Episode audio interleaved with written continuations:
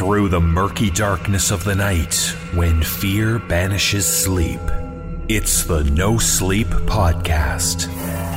Born from the nightmares of Reddit.com's No Sleep Forum and featuring tales from Reddit's authors of horror, we present you with tales intended to frighten and disturb and keep you awake as the night slowly creeps past.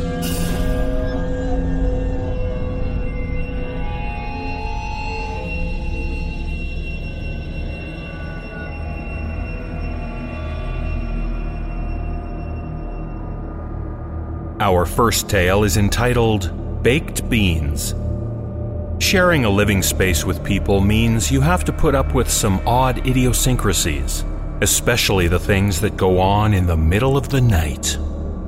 This tale was written by Allison Stein and is read by Max Glaspey. I used to live in one of those shared buildings, one that has multiple bedrooms and bathrooms, but a shared living area. At the time of this incident, I lived there with three other people a mother and her grown son who shared one part of the living area, and the typical middle aged, grizzled veteran who had the other one.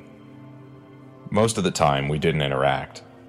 I and the mom had jobs at separate ends of town, and the kid apparently helped people move and do chores for cash. The old veteran guy stayed home a lot and ate baked beans.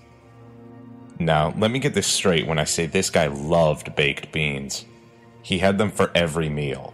Usually a can of Bush's with some other thing, usually a bit of whatever the mom made. Though, if the mom and son went out, this guy would have an entire pot of baked beans. I'm sure he had horrible gas, but I never managed to smell it, which was fine by me. He bought the beans on his own pay, so nobody ever complained about it either. At this time, I was a huge fan of MMORPGs, so I would often stay up all odd hours of the night playing them. This particular night, I was talking to some of my online buddies. I don't remember the circumstances around it, but I do remember talking to them about scary stories. As we were telling them, I began hearing creaks and groans in the house. No big deal. This was an old house. It still creeped me out, though, and I kept telling my mates to knock it off. They did eventually, but soon after I heard the call of nature.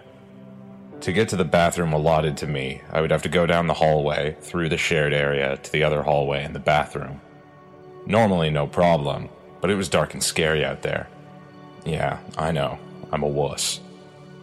Eventually, I worked up the courage to avoid pissing my pants and go. I opened the door and left it open so I could use the glow of my computer as light. I walked down the hallway as fast as I could go without going into a full out run and made my way through the shared space into the bathroom without consequence. I did my duty, then flushed the toilet. When it was done, I realized the house seemed eerily quiet compared to before my trip. Still, I washed my hands and made my way back out. This time, I was slightly more relaxed as I was walking, though it didn't last long, as I almost shrieked when my foot landed in something wet and sticky as I walked through the shared area. I stopped myself from screaming when I realized that it was probably just a spilled can of baked beans that the veteran guy had left open on the counter. I'd probably knocked it over while running to the bathroom. Without even thinking, I grabbed a couple paper towels and mopped up as much of the mess as I could see from the glow of my computer. When that was done, I went back to my room. As soon as I sat down, I noticed the game had logged me out, which was weird since I was sure I hadn't taken that long. I logged back in to find myself greeted by at least a thousand frantic whispers, asking me if I was alright, what had happened, etc. I wasn't sure what they were talking about until somebody sent me a log of my whispers to various mates. All of them detailed gruesome, vicious murders, suicides, and other nasty, horrible things some that still make me shudder when I consider that some human mind must have come up with them. All of these whispers were sent while I was in the bathroom. I couldn't find any explanation for them, seeing as I knew everybody else was in bed. It took two hours for my mates to finally calm me down. I didn't think I could get to sleep, but I guess my body eventually drifted off from exhaustion. I woke up the next morning to policemen banging on my door. Apparently, during the night, Somebody had broken into the house through a window accidentally left open and taken an axe to the mother and her son. They had then dragged the two corpses to the window and left. I was horrified to see the bloody paper towels in the trash can, and then went into nervous panic attacks when a crime scene analyst began detailing how the murders could have happened. I don't remember his entire speech in detail, but I do remember one part, which he told to me directly. Here, this is where you mopped up the blood. But this spot here, see this stain? This indicates that he kept the bodies here for a good while, almost as if he stood here for a long moment, watching something.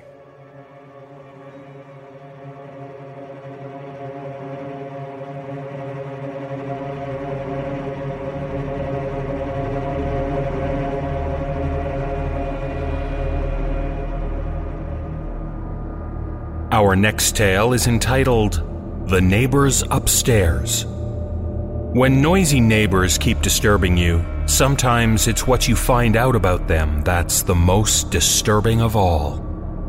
This tale was written by Jennifer Mauser and is read by Wendy Corrigan.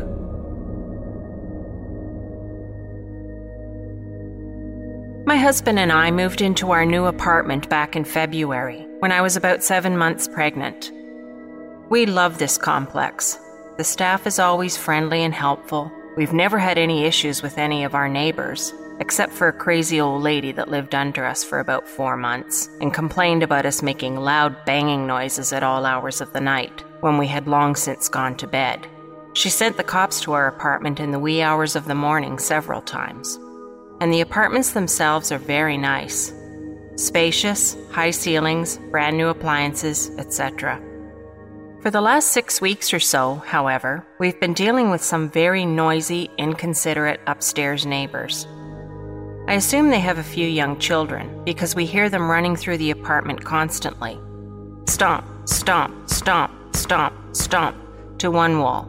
Stomp, stomp, stomp, stomp back to the other. Things falling over. What sounds like someone jumping up and down, up and down, up and down. We've tried our best to ignore it, but it's getting to the point where it's waking us and our daughter up in the middle of the night. Having a child under a year old is hard enough without asshole neighbors upstairs being noisy and waking us all up every two hours. About a week ago, I decided enough was enough. I went upstairs and knocked on the door, but there was no answer. From the way the apartments are set up, if you walk through the front door, you'll pass the kitchen and end up in the living room in front of a door leading to the balcony. So if the blinds are open, you can see the light coming through the peephole outside the apartment. I stood for a moment, watching the peephole, and after there was no answer, I knocked again. I'd heard them banging around upstairs. I knew they were home and was getting upset that they were ignoring me. Suddenly, the light in the peephole started to go out. It started getting dark from one side, as if someone was leaning over to look through. I said, hello, and waved at the peephole, and then waited for the door to open. But it never did. I knocked again lightly and said, Hi, I'm your downstairs neighbor. Can I talk to you for a moment? And leaned in slightly to listen for a response. But it was completely silent. What must have been no more than a minute, but felt like five, passed, and I said, Thanks a lot, and walked back downstairs. When I got to my apartment, I wrote out a note. Dear neighbors, I am writing this note to you asking if you would please try and keep the noise to a minimum. I understand that there is a certain amount of noise to be expected when living in an apartment, but recently it has gotten out of control. The persistent banging noises and running through the apartment wakes my baby in the middle of the night. I wanted to meet with you in person, but I guess you are out. Please understand I am not trying to be rude. Feel free to come by my apartment anytime if you would like to speak to me. Sincerely, your neighbors downstairs. Running back upstairs, I stuck the note on the door. The peephole was still dark. Fast forward to this morning. The noise has continued off and on for the last week. I'd gone upstairs a few times since I left the note, in hopes that I would catch someone home that would actually open the door, but still hadn't been able to talk to anybody. The note was gone, but apparently they didn't read it because they were still banging away like always. This morning, my husband and I were sitting at the table drinking coffee when there was a huge bang upstairs from the living room area that sent my daughter into a fit. I completely lost it. They woke us up three times last night making noise. I grabbed a broom and banged on the ceiling. I'm still surprised I didn't damage it, until my arm got tired, all the while screaming obscenities at the ceiling.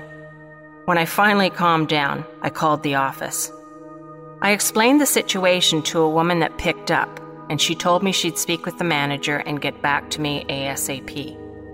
My husband left for work, and about 20 minutes later, I got a call back from the office. This time, the manager was on the line, who I've gotten to know pretty well since we moved in. Hi, Jenny, how are you? Brittany told me about the noises you guys have been dealing with. You're in apartment uh, 128, right? Yeah, they're driving us nuts. I left a note the other. Well, Jenny, nobody lives in that apartment. The last tenant was a single man, and he moved out about oh, two months ago. Are you sure? Yes. But that doesn't. Are you sure? If you like, we can send someone out to check the apartment in a few minutes. But yes, it's been vacant since Mr. Rupert moved out. About half an hour later, I was standing at the front door of the apartment with one of the other office assistants. The light in the apartment glowed through the peephole. She slid the key into the lock and pushed the door open to the empty apartment. The new carpet showed no signs of someone even walking through it. We stepped inside and looked around, but there was no sign that anyone had been in the apartment recently, except for a pile of shredded paper in the corner of the living room. She walked up to it and began collecting the pieces, and I immediately recognized the writing on the pieces scattered on the floor. It was the note I had left a week ago. Maybe the old lady living under us wasn't crazy after all.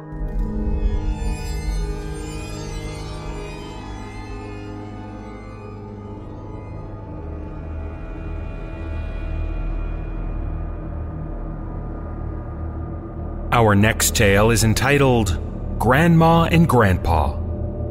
A son discovers a family secret about his deceased grandparents and the unsettling events in their old house. This tale was written by Alexander White and is read by David Cummings. The last few holidays, I had noticed a bit of friction between my dad and my uncle. I didn't think much about it at first. I mean, they are brothers after all, and brothers get into it sometimes. My uncle, though, he was not getting over whatever it was that had been bugging him. I mean, this went on for like four years. So, last year, on the day after Christmas, I asked my dad, What's up with Uncle Ken? He seems really combative lately. Well, he's just mad that your mom and I sold your grandma's house after she passed away instead of living in it. Oh, yeah. Why did you guys end up selling that house? I asked. My dad seemed to get a bit flustered and he said, Well, you know, it was just a really old house that needed a bunch of work and we didn't really feel like restoring it. And I left it at that.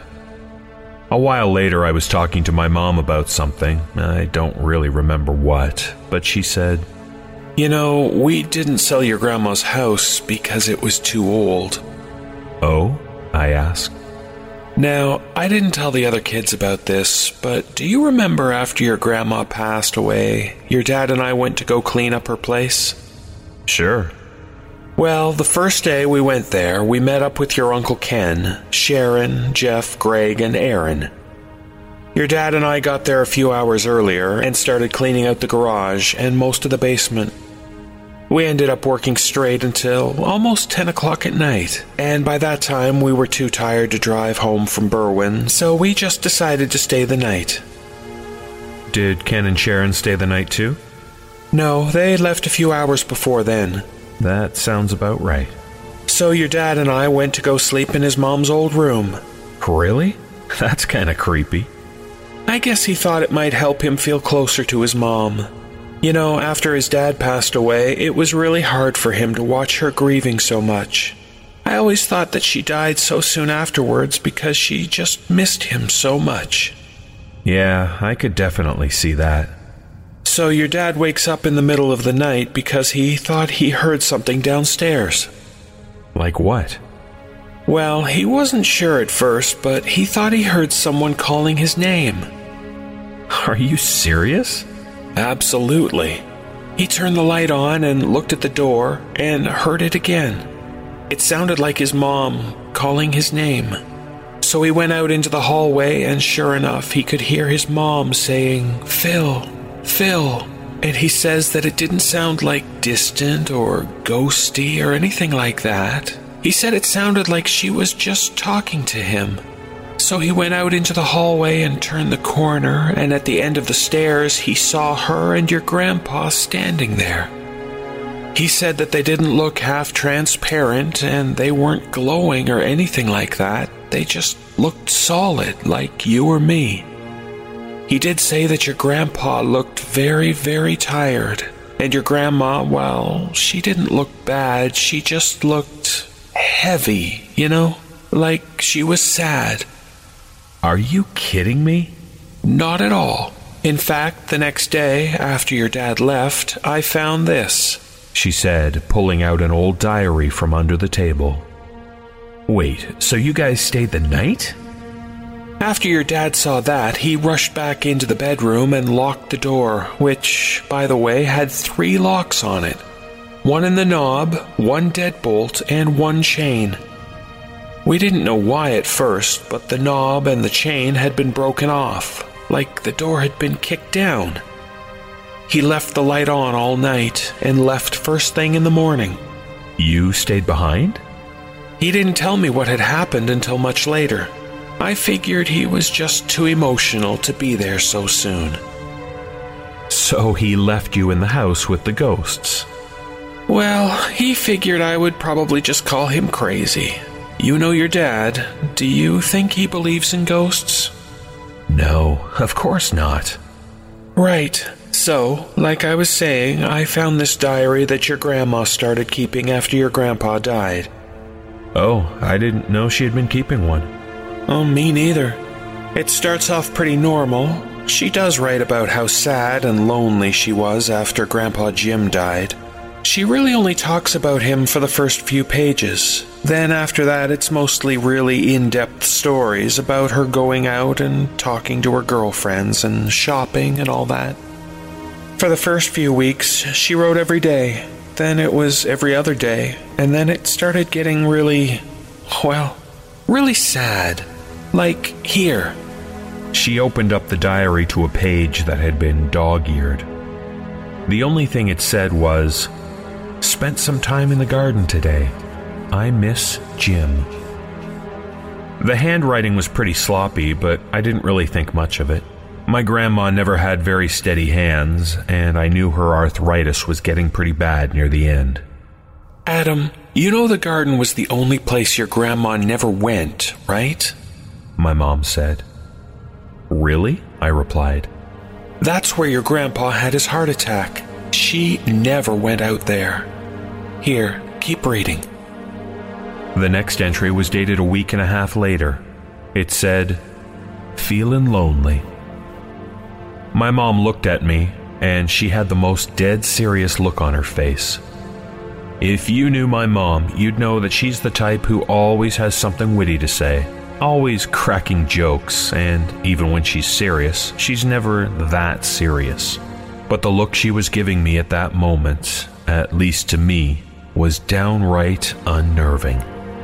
From here, it gets pretty morbid. And that's all she said. The next entry was a little over two weeks from the last one. It read Last night I was woken up in the middle of the night. I thought I heard something downstairs. I turned the light on and put my hearing aid in and listened for a minute. I heard something again. It sounded like maybe the TV was on downstairs, but I hadn't been watching TV. I put my robe on and opened the bedroom door.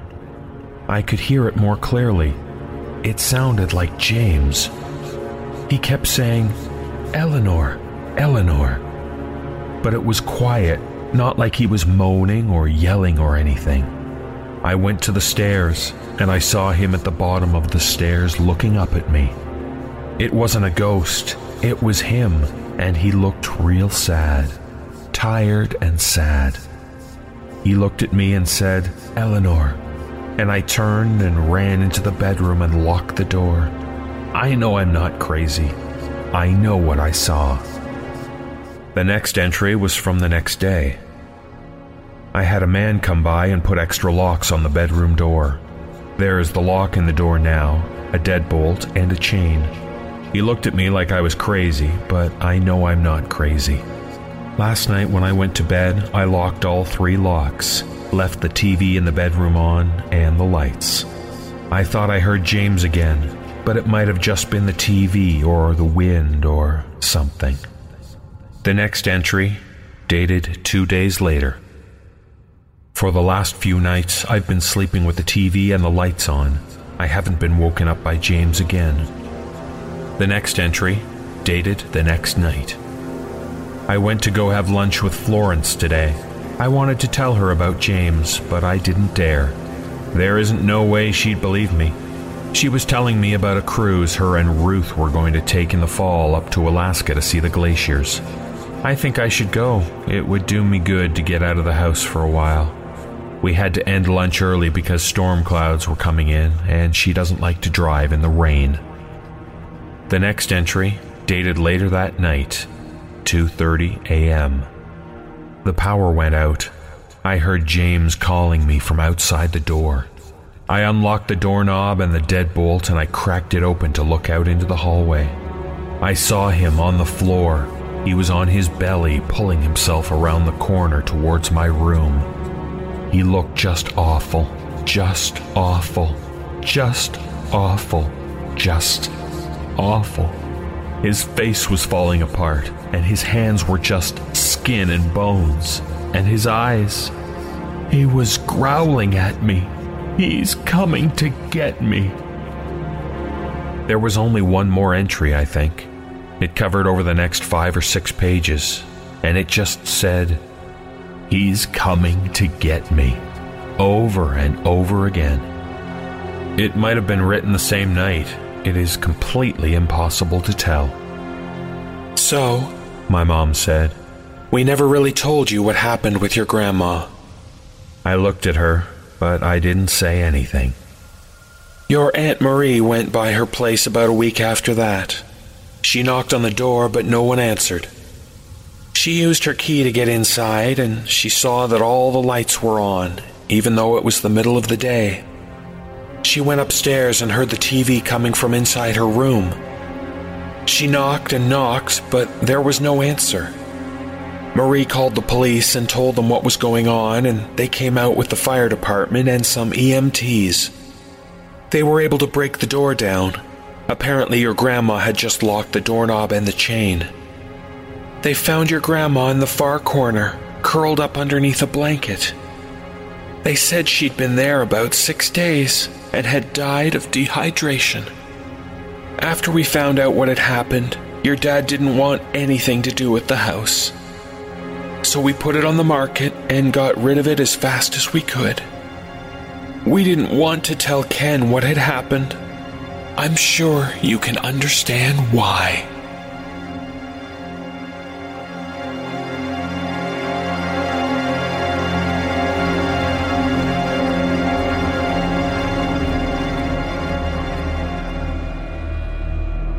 Our next tale is entitled It's Locked.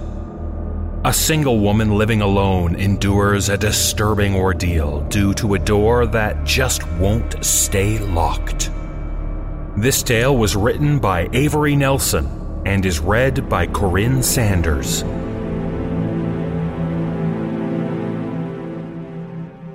About 10 years ago, I was recently divorced and living alone in a one bedroom apartment. The place was clean and the rent was decent. One of those places that had a doorman, I felt safe here. I was alone and loving it, focused on my career and not on my clingy ex husband.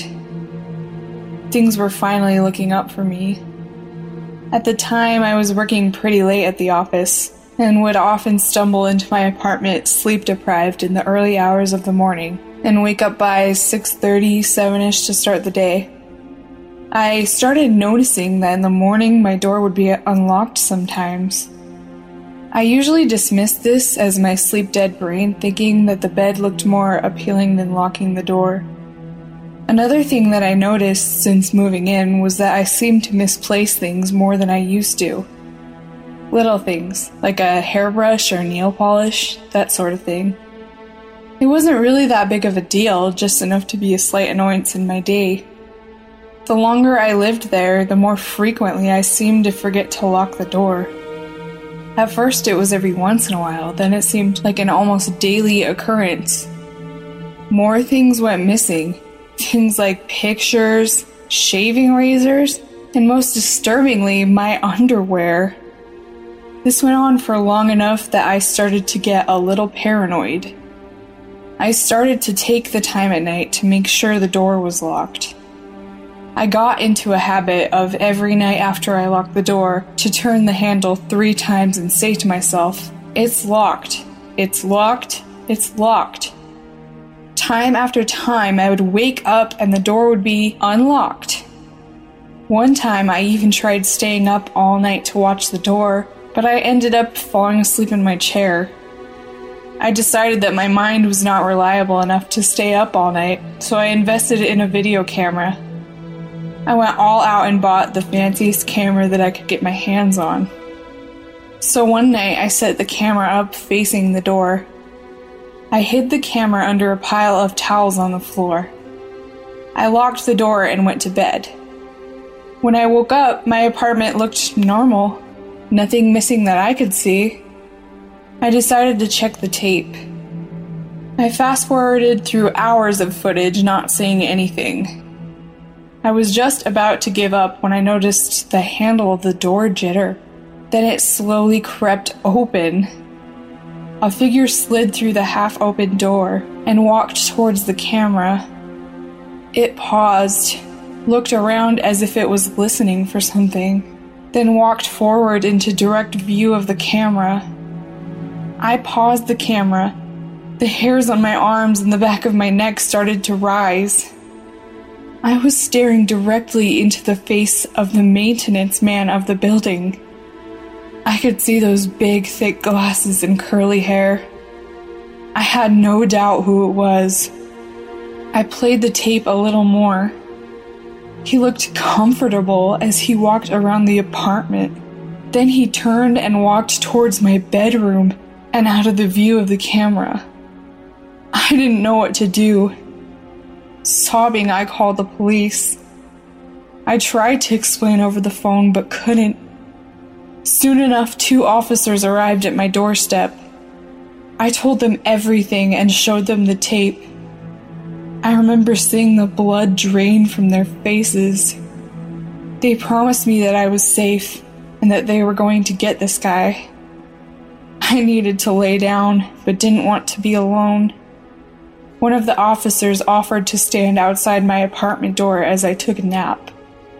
As I was laying in bed, unable to sleep, but too drained to move, something kept nagging at me. I laid there for a few minutes, tossing and turning, unable to get comfortable or rest. My mind was racing. Then a realization slowly washed over me and chilled me to the bone. We watched the tape and saw the man enter my home, but we never saw him leave. I froze, then started shaking. I needed to get to the front door. I sat up and looked around the room. I couldn't see anyone. I swung my legs over the side of the bed cautiously. My feet hit the cold wood floor, and I felt warm breath on my ankles. I raced out of my apartment as fast as I could and to the safety of the police officer. He called for backup. They found the man under my bed, clutching a knife and a Polaroid camera. To this day, I cannot sleep alone.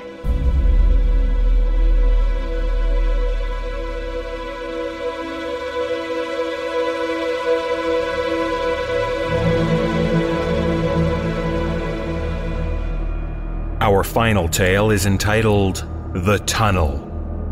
A family outing to do some fishing is interrupted while driving through a dark and menacing tunnel. This tale was written by Joey Murray and is read by David Cummings.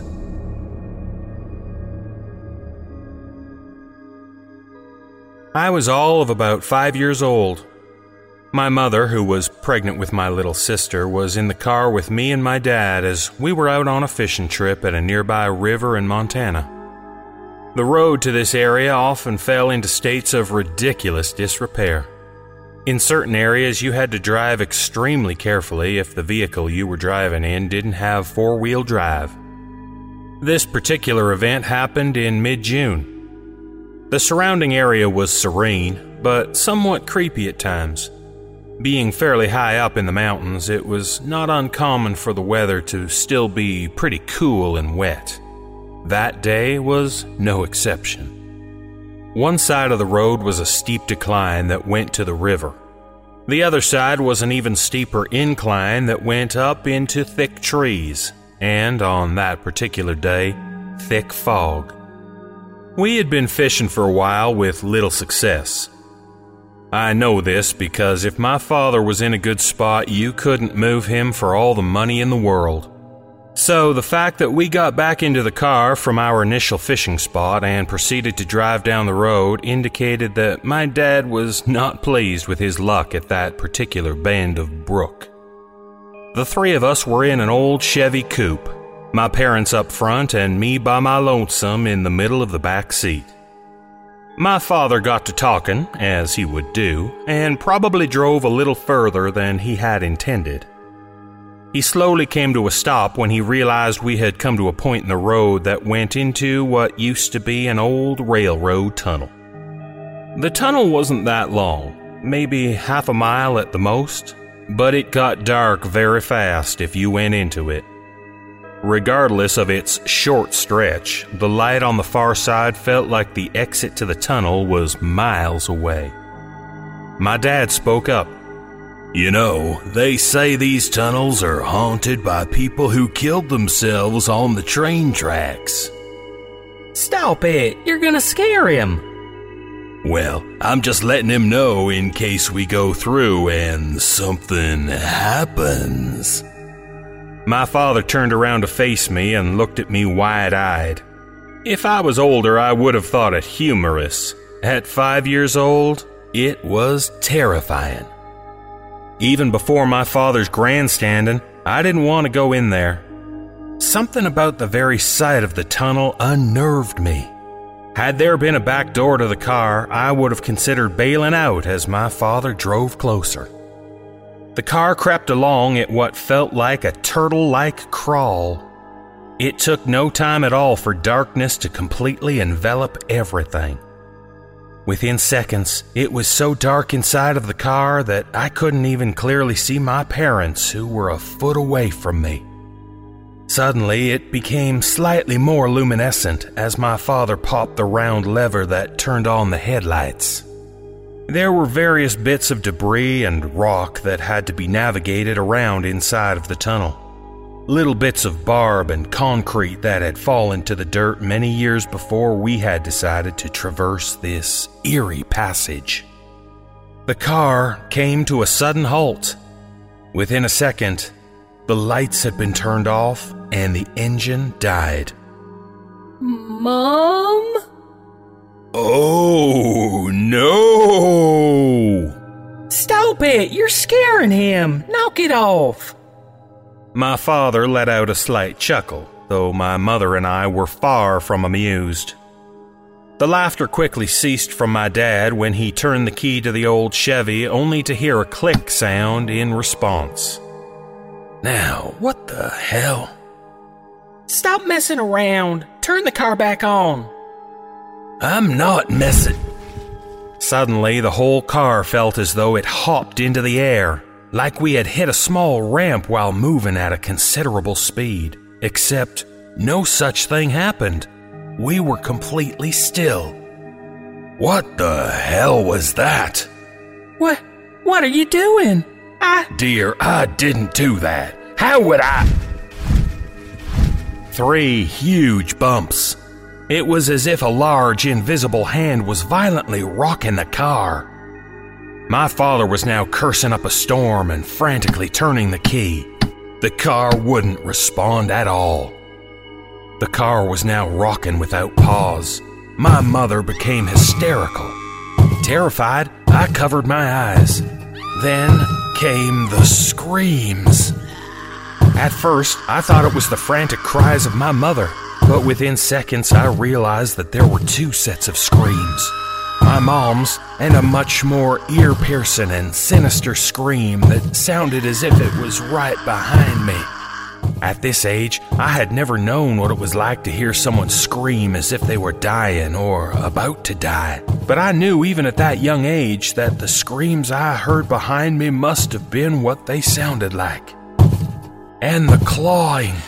They were frantic clawing sounds, like an animal was trapped in a metal box and trying desperately to escape. I felt my mother's arms wrap around me.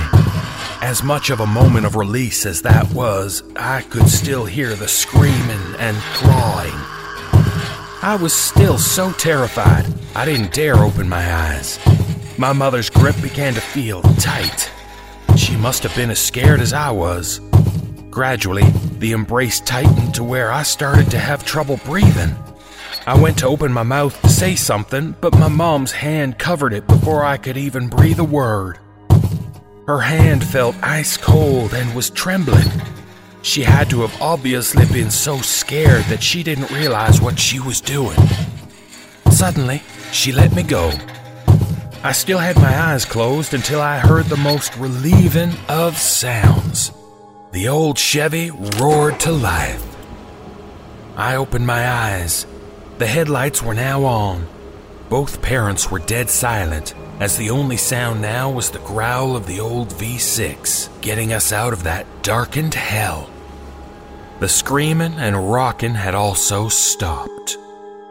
My father didn't ease up on the gas at all, even as we exited to the other side of the tunnel. Remember, this was a mountain road that was very poorly maintained. Driving quickly, one risked actually causing real damage to a vehicle, or, even worse, losing control and veering off the road and into the river. My father couldn't have cared less. About 100 yards away from the tunnel, my father gradually came to a stop and pulled off on the side of the road. The three of us were completely silent. Dad slowly opened the door and got out of the car.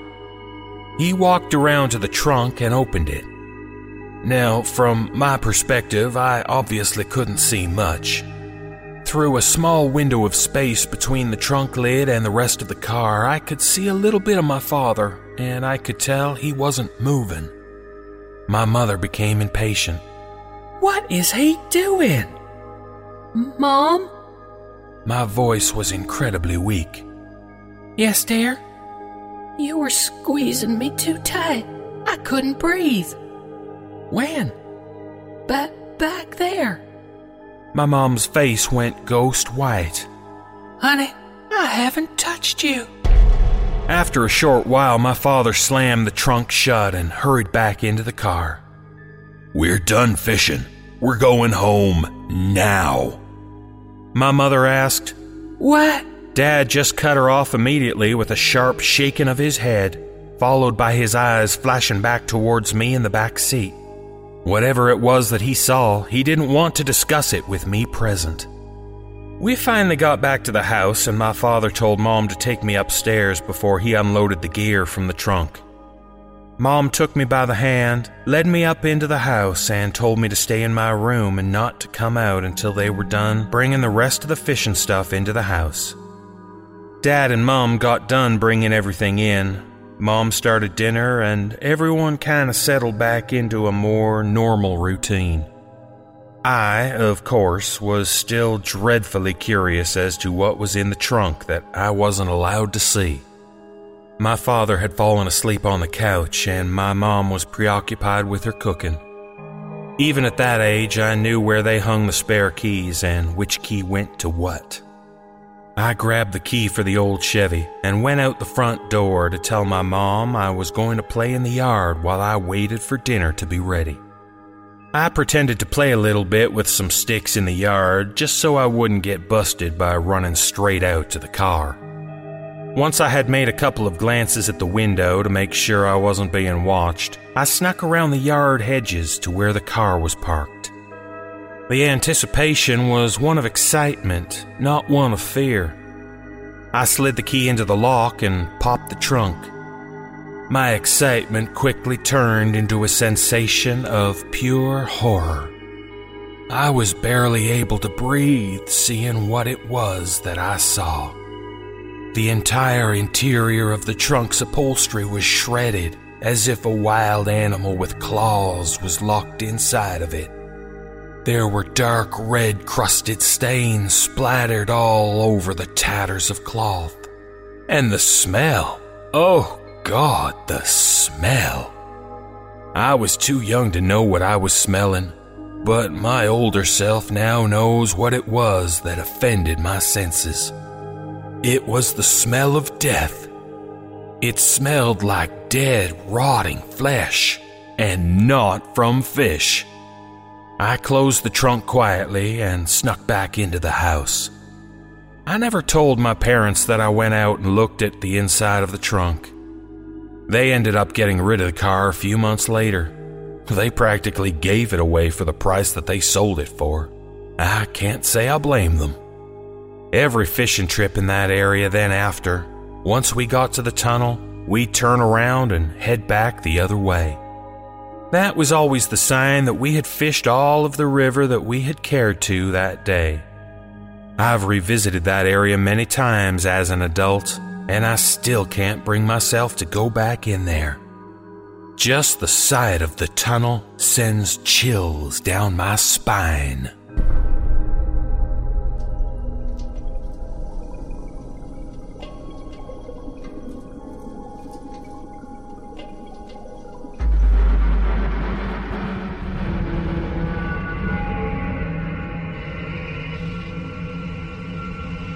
This concludes this episode of the No Sleep Podcast.